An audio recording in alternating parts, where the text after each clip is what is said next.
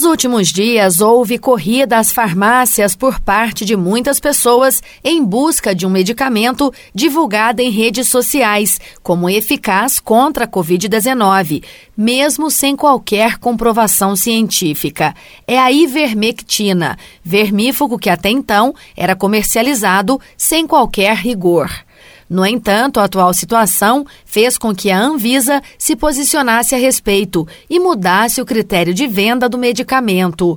A partir de agora, a ivermectina passa a ser comercializada sob retenção de receita médica. A nova recomendação está na resolução da diretoria colegiada da Agência Nacional de Vigilância Sanitária. Daniela Domingues, assessora técnica do Conselho Regional de Farmácia de Minas Gerais, explica a necessidade dessa medida.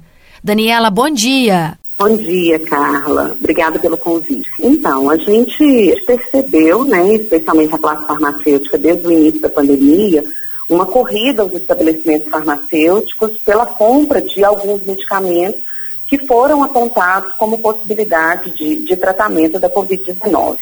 E, mais recentemente, a ivermectina foi um desses medicamentos, o que infelizmente gerou uma venda indiscriminada para pessoas que possivelmente não necessitariam e, não, e nem, nem acometida da, da Covid-19 estavam. Então, por conta disso, a Anvisa publicou no dia 22 a RDC 405, que ela estabelece essas medidas mais rigorosas para a prescrição e para a dispensação do medicamento. Então, agora, é, o paciente, para fazer aquisição da ivermectina, ele precisa de uma receita em duas vias.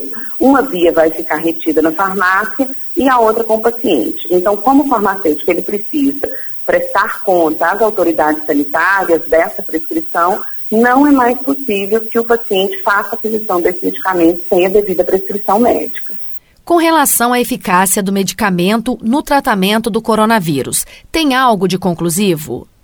Por enquanto, não. É, foram feitos estudos preliminares, é, que são, a gente chama de estudos in vitro, que são estudos em células em laboratório, que apontaram o benefício da ivermectina na redução da carga viral. Porém, os estudos de ser humanos ainda não são conclusivos, ainda não apontaram nenhum benefício. E muitos medicamentos que são benéficos in vitro podem não ter o mesmo desempenho no organismo humano. Então, por enquanto, a gente não pode estabelecer nenhuma correlação, infelizmente, de cura da ivermectina ou outros medicamentos, especialmente para casos precoces ou para profilaxia da Covid-19. Daniela, qual que é a verdadeira finalidade da ivermectina? Ele é um vermífugo. É um vermífugo de amplo, de amplo espectro, utilizado muito tradicionalmente para escabiose, para pediculose, mas é, se utilizado né, dentro do esquema terapêutico tradicional, é um medicamento muito seguro. É, o problema é que nenhum medicamento é isento de riscos, todo medicamento ele pode provocar reações adversas, especialmente se administrados em doses muito elevadas, diferentes daquela prescrita para o uso tradicional. O que está acontecendo com a ivermectina já aconteceu com outros medicamentos. O brasileiro tem o hábito de se automedicar. Isso, ainda mais agora, pode trazer sérios problemas? A automedicação é um dos principais problemas de saúde pública que temos. Só para você ter ideia, 30% dos problemas das intoxicações no Brasil são decorrentes da automedicação.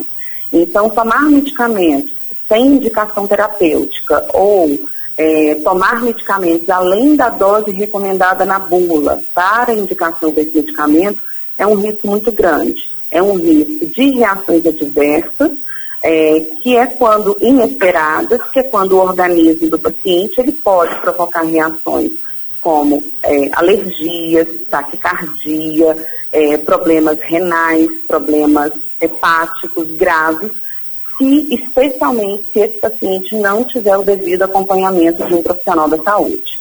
Então, a orientação é não tomar nenhum medicamento por conta própria, porque viu na internet ou porque ouviu dizer que é bom.